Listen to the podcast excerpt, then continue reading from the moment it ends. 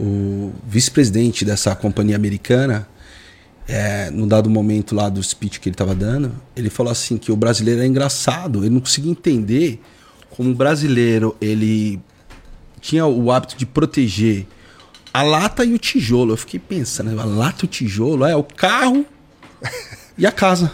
Faz todo sentido. Né? O, um exemplo, hoje no, no Brasil, né, para trás 80, nem existia seguro de carro. É. Né? Eu acho, se não me engano. 90 para cá.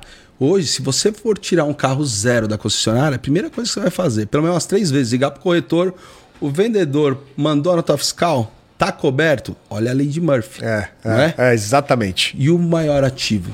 Qual que é o maior ativo de uma família hoje? É o ativo humano. É. Enquanto trabalha, gera renda. E se não trabalhar, qual é o plano B?